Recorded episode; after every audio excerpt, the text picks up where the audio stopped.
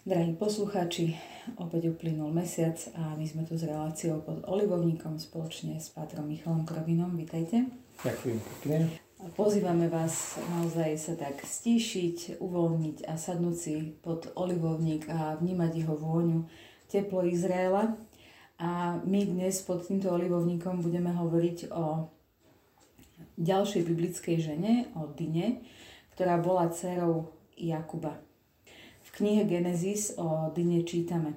Raz vyšla dcera Dina, ktorú Jakobovi porodila Lea, aby sa pozrela na céry tohto kraja. Keď ju videl Šechem, syn Chivia, Chámora, kniežaťa toho kraja, uniesol ju, ležal s ňou a zneúctil ju. Potom však celou dušou prilipol k Jakobovej cere Dine. Zalúbil sa do nej, chcel si získať jej srdce. Na to Šechem povedal svojmu otcovi Chámorovi. Vezmi mi to dievča za ženu. Jakob sa dopočul, že zneúctil jeho dceru Dinu. Mlčal však o tom, kým sa jeho synovia nevrátili z pola od stáda.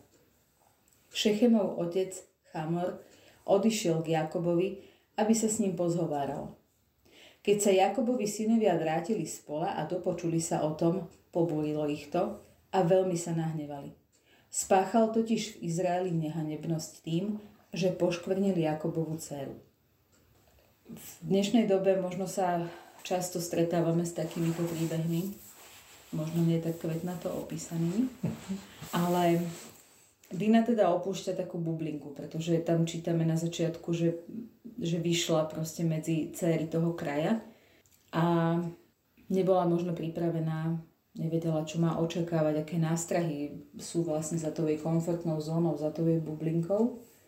Mňa by zaujímalo, Pater, že aký bol svet, do ktorého Dina vyšla z toho svojho. Keby sme mohli teda možno porovnať tie dva svety. Žena sama, keď vyšla v tom priestore na Blízkom východe a vlastne v tých časoch, tak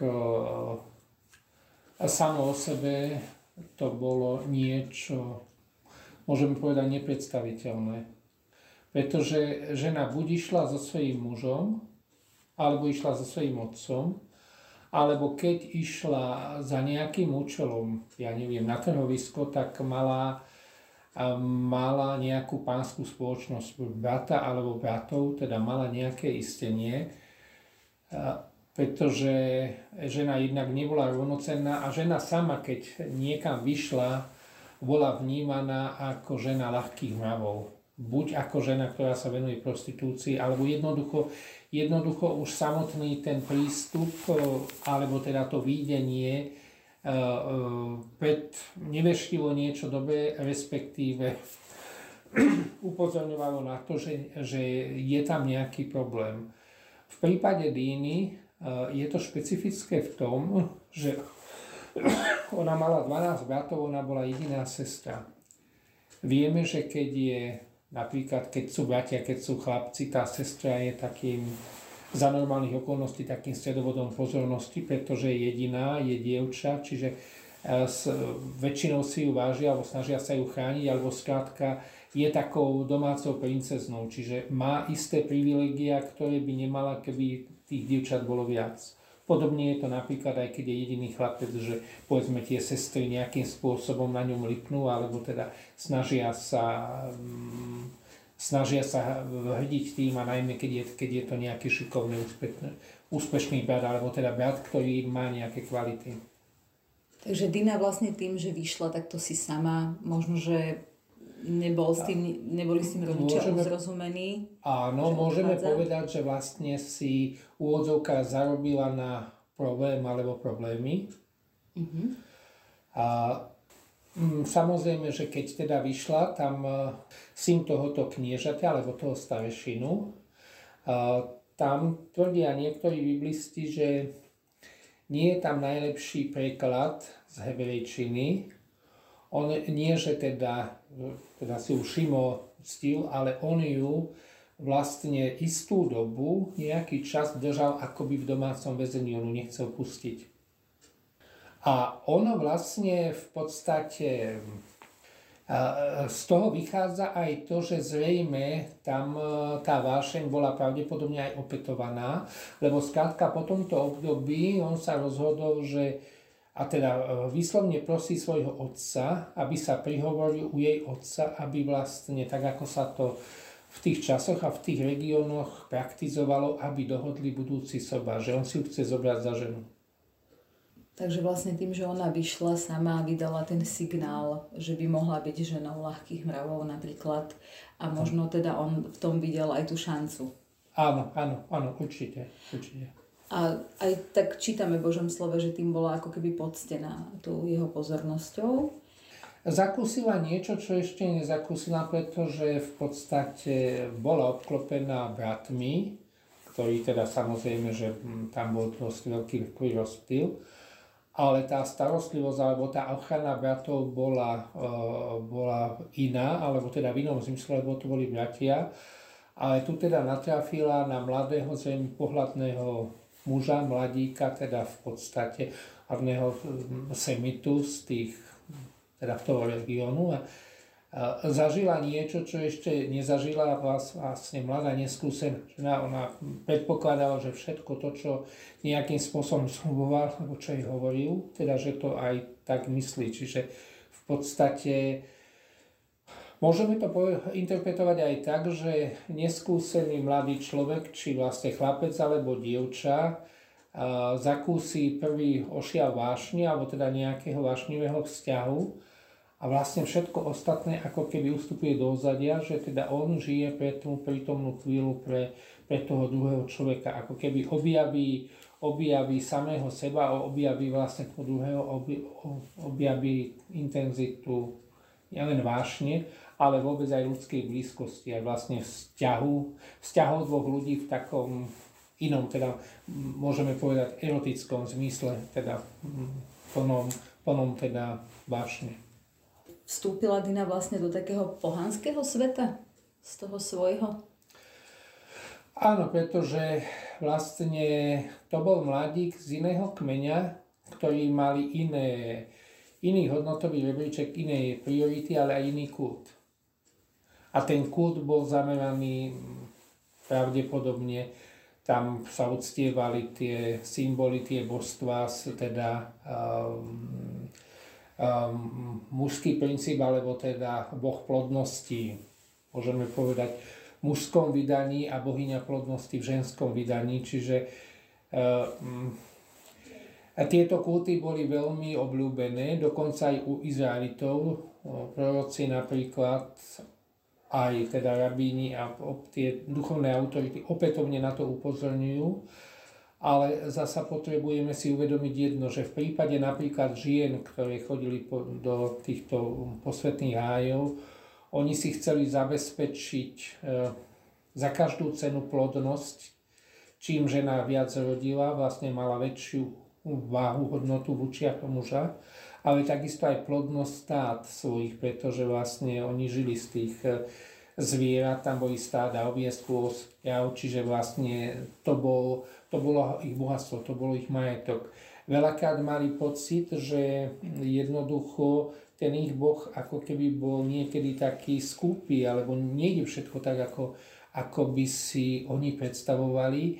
Um, ja osobne, keď sa tak ponáram do týchto starozákonných textov, tak mňa, uh, mňa napadne, alebo teda ako si mi to evokuje e, situáciu alebo tú prax v Ruskom impériu, to spomínajú ešte ruskí klasici toho strieborného veku 19.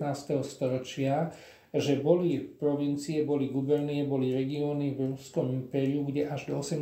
storočia oni praktizovali, nazývali to dvojverie, čiže dvojitú vieru.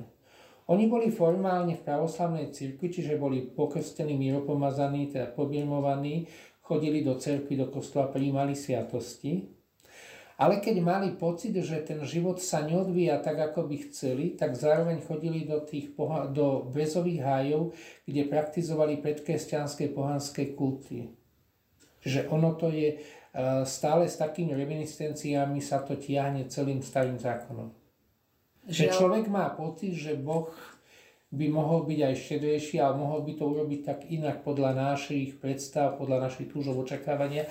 A vlastne toto motivovalo e, veľakrát aj tie ženy, že oni, oni, chceli, oni chceli sa presadiť, oni chceli byť úspešné, oni, oni chceli jednoducho byť vážené a milované tými mužmi, ale takisto chceli, aby sa aj vlastne to imanie, ten majetok, aj tie stáda, aby sa rozmnožovali, lebo to bolo ich živobytie, lebo oni potom predávali, kupovali a z toho jednoducho žili.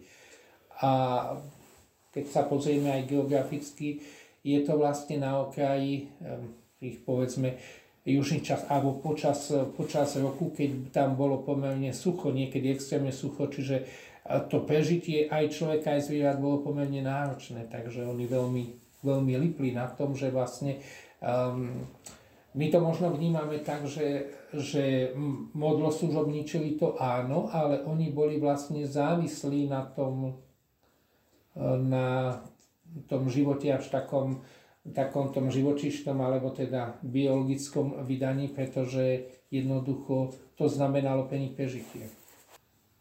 Stalo sa v tomto príbehu, to čo sa stalo, Dina bola zneúctená teda mladým mužom, Šechemom, tak ako sa tam píše, tak on našiel v nej záľubu.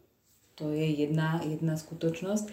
Ale ja som sa tak zamýšľala nad tým, že ako sa mohla cítiť Dina, čo by teda mladá žena, ktorá vyšla niekde, kde radšej asi chodiť nemala. A celý ten tábor, celé to mesto proste riešilo tú situáciu a, a asi to, všetci sa o to asi nejakým spôsobom zaujímali, že, že proste ako sa mohla takáto mladá žena cítiť, že, že bolo to také verejné tajomstvo ako keby. Áno, áno. Eh, jednoducho bola to uzatvorená pomerne malá lokalita a stalo sa niečo, čo sa bežne nestávalo. Pretože eh, pokiaľ by to urobila vlastne eh, slobodná žena, ktorá patrila pod starostlivosť otca, by si vlastne tak zahatala cestu k sobášu, pretože v takomto prípade zrejme by sa nenašiel nikto, kto by mal o vážny záujem. Pokiaľ by to urobila vlastne žena e, vydatá, tak riskovala nielen e, možný rozvod, ale riskovala vlastne aj vlastný život, lebo tam podľa, e, podľa vlastne tej miestnej dobovej legislatívy za to bolo trest smrti ukameňovanie. Áno, vždy, keď sa bavíme o biblických ženách, je už jedno, čo urobili, ale vždy za to mohol byť tento trest, trest smrti už akýmkoľvek spôsobom. Áno, tam ešte, ešte možno treba pripomenúť jeden taký z nášho pohľadu moderných ľudí taký zvláštny fenomén, zaujímavý, ale doteraz zostal v povedomí e, vlastne e, ľudí islamu, alebo teda Izmaelových potomkov, čokoľvek sa stane v tejto vzťahovej oblasti, či je to pokus, alebo znásilnenie, alebo akýkoľvek delikt, v tej kultúre je vždy vnímaná ako vlastne zodpovedná žena. Žena vydala signál, žena urobila niečo, čo nemala urobiť, žena nejakým spôsobom úvodzovka zhypnotizovala alebo zmanipulovala toho potenciálneho útočníka alebo teda uh, jednoducho násilníka. Zaujímavý pohľad, ale môžeme v tomto prípade povedať, že to tak pravdepodobne bolo. Že, že teda Dina bola tá, ktorá opustila uh, svoj dom a odišla niekde, kde ju to lákalo, možno sa jej zdal ten svet farebnejší, zaujímavejší a teda vydala tým vlastne ten, ten signál, že... Vlastne tam je to troška aj zašifrované v tom mene, Dina ako dcera súdu alebo odsúdenia. To znamená, že vlastne mladá žena alebo teda dcera nejakého otca, ktorá si zaslúži odsúdenie za ten, za ten svoj prístup v tejto konkrétnej situácii. My sa posunieme v tomto príbehu ďalej. A v knihe Genesis ďalej čítame, Chamor im však povedal, môj syn Šechem sa celou dušou zalúbil do vašej céry. Dajte mu ju teda za ženu. Vstúpme do príbuzenstva, vy nám dáte svoje céry a vy si vezmete naše céry. Bývajte s nami a krajina vám bude otvorená. Zostaňte, voľne sa pohybujte a usadte sa tu. Potom Šechem povedal jej otcovi a jej bratom. Kiež by som získal vašu priazeň. Dám vám, čo budete žiadať. Určite si akékoľvek veno i dar a dám vám to, čo, bude, čo budete žiadať, len mi to dievča dajte za ženu. Jakobovi synovia pre zneúctenie ich sestry Diny lstivo odpovedali Šechemovi a jeho otcovi Chamorovi. To nemôžeme urobiť, aby sme svoju sestru dali neobrezanému mužovi, lebo by to bola pre nás hamba. Súhlasili sme s vami, keby ste boli ako my keby sa každý váš muž dal obrezať. Potom vám budeme dávať naše céry a my si budeme brať vaše céry. Budeme bývať s vami a bude z nás jeden ľud. Ak nás však neposluchnete a nedáte sa obrezať, céru si vezmeme. A odídeme. Ich návrh sa Chamorovi a jeho synovi Šechemovi páčil. Mladík neváhal urobiť to, lebo Jakobovú dceru si obľúbil. On bol v celom otcovom dome najváženejší. Obriezka bola pre Izraelitov vlastne zmluvou s hospodinom. To čítame v knihe Genesis. Tam sa píše, toto je moja zmluva medzi mnou, vami a tvojim budúcim potomstvom, ktorú budete zachovávať. Každá osoba mužského rodu spomedzi vás bude obrezaná. Takže nebolo prekvapením teda pre Šechema a Chamora, že takáto požiadavka vznikla. Oni teda aj urobili to, čo Jakubov dom chcel a vlastne chceli splniť takú požiadavku. No ale prečo to tak nemohlo dopadnúť, ako sa dohodli? Pretože teda, že, že vlastne prečo nemohli oni tak úplne tí Izraelci súhlasiť s tým? O, už ten zámer je taký vychytralý. Izraeliti totiž to vedeli, že v podstate v tej dobe a tými prostriedkami dobovými vlastne u dospelého muža ho to vyradí z činnosti na 3 dní. A tam bol práve taký ten rafinovaný zámer, že oni, oni sa im chceli pomstiť, tam sa im pomstili. Bola tam túžba aj po tom bohatstve, že jednoducho oni prepadli to mestečko, tú lokalitu práve vtedy, keď tí muži neboli boja schopní a vlastne to bola aj forma ich pomsty. Pre nás taká veľmi mm, krutá alebo tvrdá, ale e, takisto tam išlo aj o také, mm, o také ukázanie alebo teda mm, presadenie si svojej nadriadenosti alebo takej hegemonie, že teda predsa naša kultúra je, náš spôsob života je na vyššej úrovni ako ako na vašej, že tam bolo aj také hlboké pohľadanie nie len za to, čo sa stalo, ale vlastne oni s tými kmeňmi um, s prestávkami stále zápasili. Čiže, čiže vonok síce súhlasili, ale vo vnútri oni neboli ochotní vlastne darovať svoju sestru, tí bratia, na ktorej lipli a ešte nie vlastne za takýchto okolností, keď sa stalo to, čo sa stalo, a ešte nie v podstate takémuto mužovi alebo teda príslušníkovi tohto kmeňa. Mm-hmm.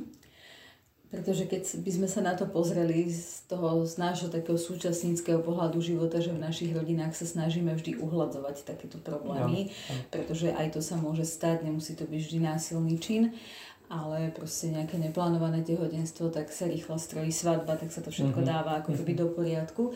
A Izraeliti si povedali, že si na, teda, oni si tak vlastne viac vážili, alebo teda povedali si, a nie, my to neurobíme. Uh, bol to taký možno nadčasový pohľad, že keby sa, keby sa oni začali s tou kultúrou spájať, že by vlastne utrpela ich viera, ich náboženstvo, ich spôsob života? Um, to je jedna skutočnosť. To je pravda. Oni boli vychovávaní ako, môžeme povedať, taká top uh, naj, uh, najvzdelanejšia alebo najvyššie postavená civilizácia alebo teda kmeň, skupina ľudí v tom regióne v tých časoch. Mm-hmm. Akoby, akoby taký vrchol civilizácie Blízkoho východu.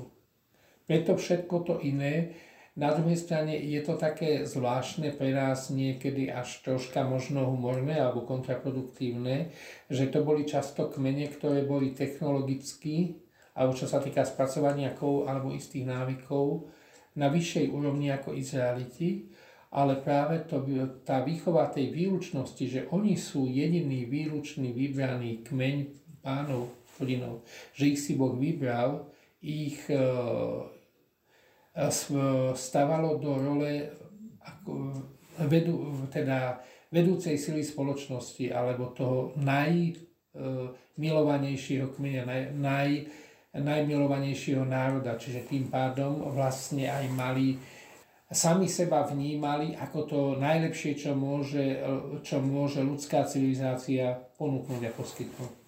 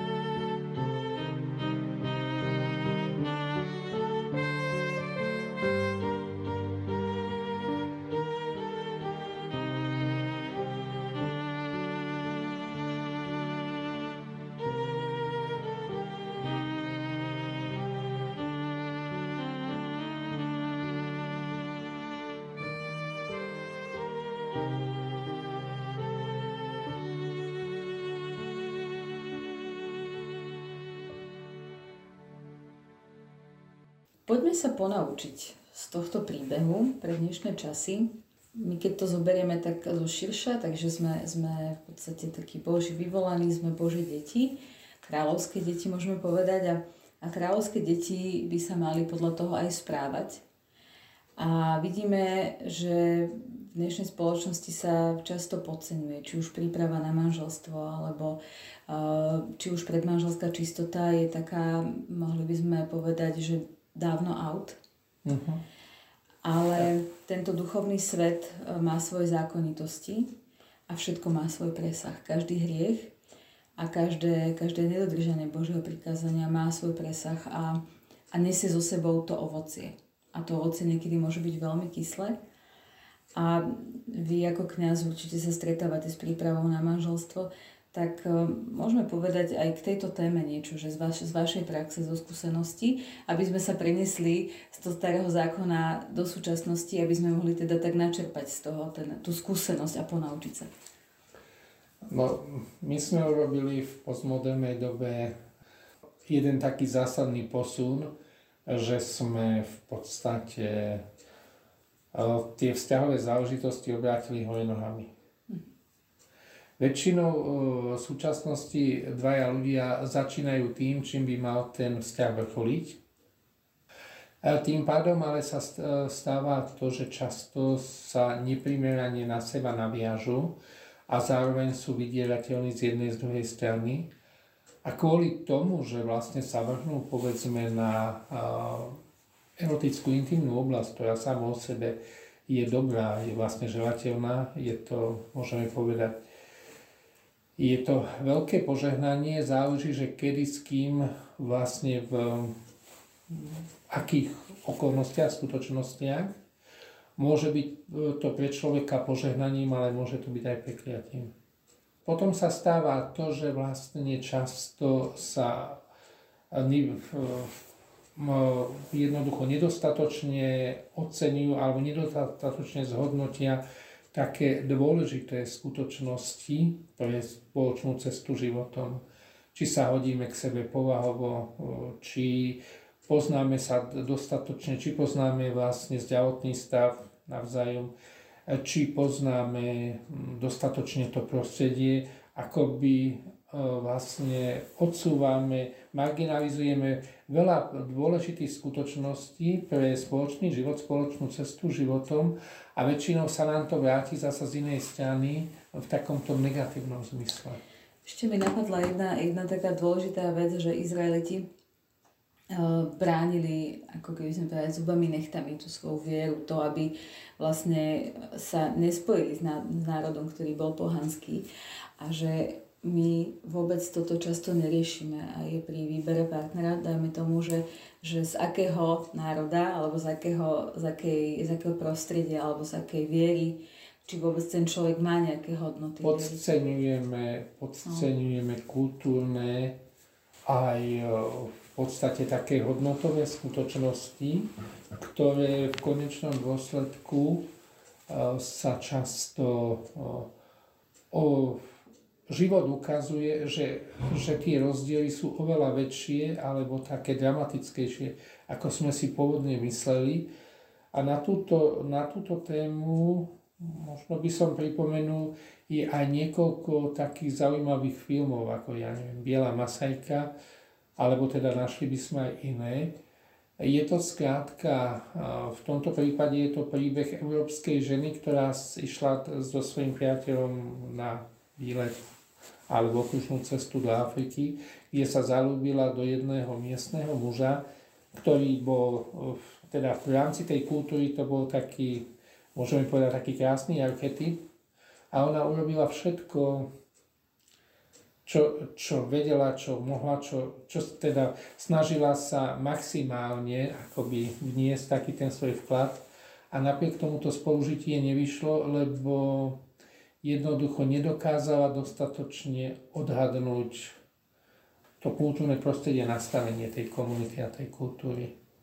A to je, to je problém zasa často, aj keď v dobrej viere niekto, či z rodičov, zo súrodencov žili, alebo z tých znalcov tej kultúry, ktorí povedzme v tej krajine žili a pracovali dlhšiu dobu, že keď jednoducho snažia sa odkomunikovať len, že ja mám takúto a takúto skúsenosť, vidím také a také rizika, väčšinou sa, väčšinou sa nepríjmajú v tom, v tom stave, alebo teda v tej situácii, že človek je zalúbený a vidí vlastne akoby tú takú pričaživú stránku života, čo je úplne pochopiteľné, prirodzené, ale zabúda pritom na tú odvrátenú stránku života.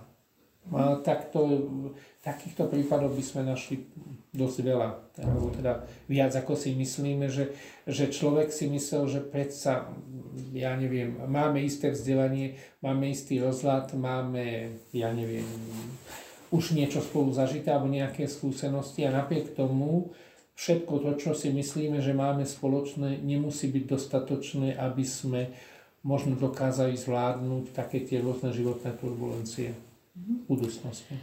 Manželstvo prináša, alebo manželstvo je e, cesta, kde vlastne manželia sa spolu majú posvedcovať a prísť vlastne až do väčšnosti a takisto aj v Božom slove sa píše, že, že neneste jarmo s neveriacimi. Že vziať si neveriaceho človeka je naozaj jarmo, pretože sa nemusí stať, že ten človek sa v priebehu manželstva obráti a naozaj to môže byť veľmi nelahká cesta. Uh-huh. Sa v našom príbehu tak k záveru, k takej tretej časti. Mm, zase je to kniha Genesis, pokračujeme v tomto príbehu. Všetci muži, čo vychádzali bránou svojho mesta, posluchli, posluchli Chámora, jeho syna Šechema a dali sa obrezať. Na tretí deň, keď mali bolesti, dvaja Jakobovi synovia a deniny bratia, totiž Šimeon a Lévy, vzali meče, nebadane vošli do mesta a pobili všetkých mužov. Ostrým mečom zabili aj Chámora a jeho syna Šechema. Vzali Dinu zo Šechemovho domu a odišli. Jakobovi synovia potom prišli k pobytým a za zhanobenie svojej sestry vyplienili mesto. Pobrali ovce, hovedzí dobytok, osly a všetko, čo bolo v meste i na poli.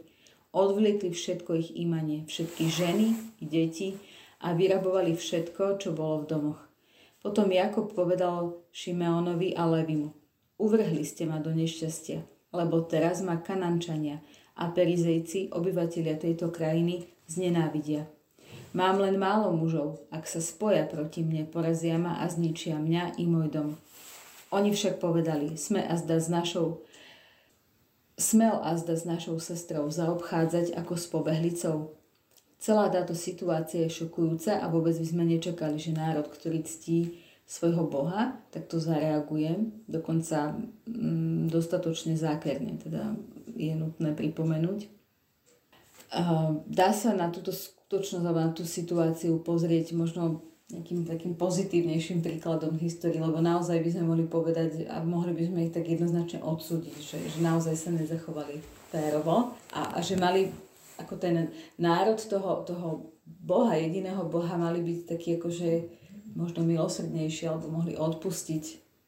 A tam je rozdiel vo viacerých koncepciách. V podstate tá vyvolenosť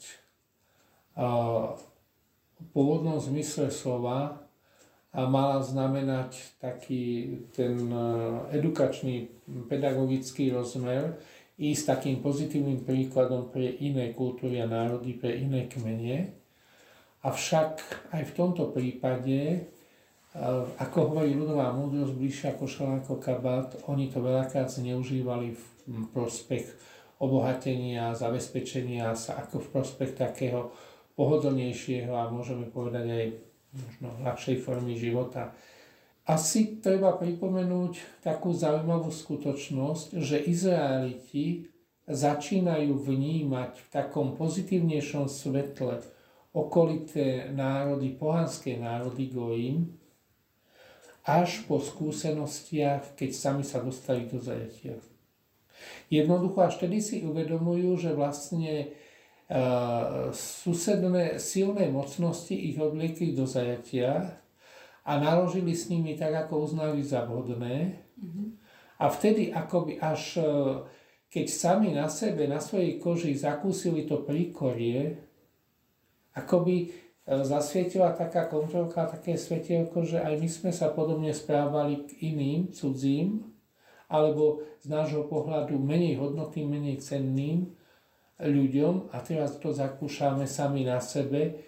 Um, ono Platí to samozrejme pre e, kolektív, pre spoločenstvo, ale aj pre jednotlivca. Človek e, môže byť e, milosrdný a láskavý a začne to praktizovať až vtedy, keď niečo z toho negatívneho zažil sám na sebe. Posledná informácia o Dine v Božom slove je, že ju vzali zo Šechemovho domu. Aké mohla mať Dina výhliadky na život? No, zostala niekde tak už len doma opustená, lebo mala nejaké šance začať znovu? Mala by šance vtedy, keby sa našiel muž, ktorý by si bol ochotný ju zobrať možno za jednu zo svojich manželiek, keď ich bolo viac. Ale tam nemuselo byť, nemusela byť ani nejaká represia, ako v podstate za to, čo sa stalo, v zmysle trestu smrti, ale v tejto dobe a v tej kultúre možno vlastne dostatočne veľkým trestom bolo to, keď e, tá žena zostala bez partnera, bez dieťaťa, bez detí, čiže vlastne mm, akoby mm, prežila e, svoj život alebo zvyšok svojho života, um, rozmýšľam, ako to najlepšie vyjadriť, akoby bez zmyslu a bez mhm. naplnenia. Vlastne tam sa to spája aj s prekladom toho jej mena. Áno, odsudená. Áno, áno. Niekedy, keď čítame Božie slovo a vidíme ten výber tých mien, keď, keď sa narodí bábetko v tom uh-huh, izraelskom uh-huh. že kmeni, tak oni dávali meno, vyberali meno, ktoré sa spájalo s okolnostiami, alebo, alebo bolo až také prorocké. Áno, vlastne v každom tom mene je zakomponovaná nejaká taká dôležitá životná skutočnosť alebo také posolstvo, ktoré charakterizuje nositeľa toho mena alebo nositeľku. Uh-huh. My sme mohli tak zhrnúť ten príbeh Diny, že čo nám hovorí pre súčasnosť. Okrem toho už sme teda mnoho toho spomenuli mm, možno v náväznosti na takú väčšiu obozretnosť, že, že rozhodovať sa naozaj podľa možno aj tých božích pravidiel, že, že, že nebať sa dodržiavať tie božie prikázania a, a byť obozretný na pasce. Nemo, nemôže byť uh, adekvátna sloboda bez zodpovednosti. Pokiaľ absentuje vlastne ten rozmer zodpovednosti v dostatočnej miere v živote človeka, tak to, mm, to prirodzene prináša svoje dôsledky. Aj, nemyslím aj v tejto oblasti, ale, ale celkovo my veľakrát akoby v takom ošiali zabudáme na to, že ja som slobodný, ja môžem čo chcem, ale tá, ten môj slobodný postoj môže mňa samotného zničiť. Že ja sám seba akoby v podstate vyblokujem života alebo sa posuniem do takého stavu, že nebudem schopný, nebudem schopná vlastne prežívať alebo žiť kvalitný život, alebo, alebo nebudem sa vedieť tešiť možno z maličkosti, alebo z každého nového dňa, alebo, alebo zo skutočností, ktoré sú z, môj, z môjho súkromného pohľadu také fádne, všedné, také nezaujímavé, a, pretože možno, že mám veľké očakávania niekedy od života alebo od životného partnera alebo od istých skutočností. Akoby e, my tak e, zabudáme na to, že vlastne nie každý deň je sviatok, že tie sviatky sú, majú svoj zmysel a význam ale že väčšinu života to sú také tie všedné ako bežné pracovné dni, alebo keď jednoducho človek rieši ako tie úplne bežné, také my povieme všedivé skutočnosti, ale samozrejme, že aj, aj tie sviatky, aj tie mimoriadky sú, sú veľmi dôležité, sú v podstate pekné, ale jednoducho žijeme stále na zemi, že niekedy E, niekedy aj pod vplyvom takého posunutého vnímania o pseudokultúry e, často vnímame ako životné šance také nejaké úžasné, ale nikto nespomína alebo neupozorňuje na dôsledky, alebo ani nie sme, nie sme disponovaní na to, aby sme vôbec mohli začať uvažovať, že, že každé svoje rozhodnutie, keď to rozhodnutie nie je adekvátne, nie je najlepšie, tak prináša isté dôsledky a väčšinou tie dôsledky bývajú skôr trpké alebo horké ako nejaké príjmy. Tak aj v Božom slove máme napísané, že môžeme všetko, ale nie všetko nám osveží. tak, presne. A my teraz prežívame čas pôstu a pôst nie je len tým smutným obdobím, a, ale je to obdobím na takú prípravu. A možno aj keď sa niečoho zriekame, tak nás to tak akože formuje a, a buduje a možno, že aj v tomto postnom čase je tu taký, taká ponuka na to, aby sme sa stíšili a, a možno prehodnocovali aj tie svoje rozhodnutia, aj tie svoje cesty, kam vykročíme, za akými cieľmi, či náhodou sa nedávame nachytať na niečo lacné, na niečo, čo nás potom úplne, úplne zrazí k zemi. Že skočíme ako keby na lep na nejakú návnadu. Takže aj tak v závere, eh, keď sa tak pozeráme na tú Dinu, tak ja v nej vidím mnoho, mnoho mladých žien, mnoho možno žien v strednom veku. Aj v tom staršom veku, že proste možno tak túžia byť milované, ale neprichádza to a potom sú náchylné eh, k takým ľahkým kompromisom. Tak, tak využíme aj tento postný čas, zastavme sa, zamyslíme sa nad tým, že, že čím sa budeme sítiť, kam pôjdeme a, a ako to celé bude vyzerať a potom podľa toho budú, bude to niesť aj v našich životoch to ovocie. Sme sa dostali na záver tejto, tejto relácie, k tejto, tejto téme sme si tak nejak už asi povedali, čo sme si pripravili a, a poprosím teda na záver o požehnanie pre našich poslucháčov. My v budúcom dieli relácie pod olivovníkom budeme hovoriť o dvoch ženách, ktoré niesli rovnaké meno a to je Tamar a pochádzali každá z iného rodu, každá z iného prostredia a predsa mali niečo rovnaké. Tak sa tešíme na vás, drahí poslucháči, v relácii pod olivovníkom o mesiac s Patrom Michalom Krovinom a reláciu vás prevádzala Monika Martinkovičová a teraz už je čas na požehnanie. Pán s vami. Nech vás, vaše rodiny, aj vaše diela, aj všetkých, ktorých si nosíte v srdciach, žehná, ochraňuje a za všemohúci a milosrdný Boh Otec i Syn Duch Svetý. Zostávajte v pokoji. Bohu vďaka. Požehnaný čas, drahí poslucháči.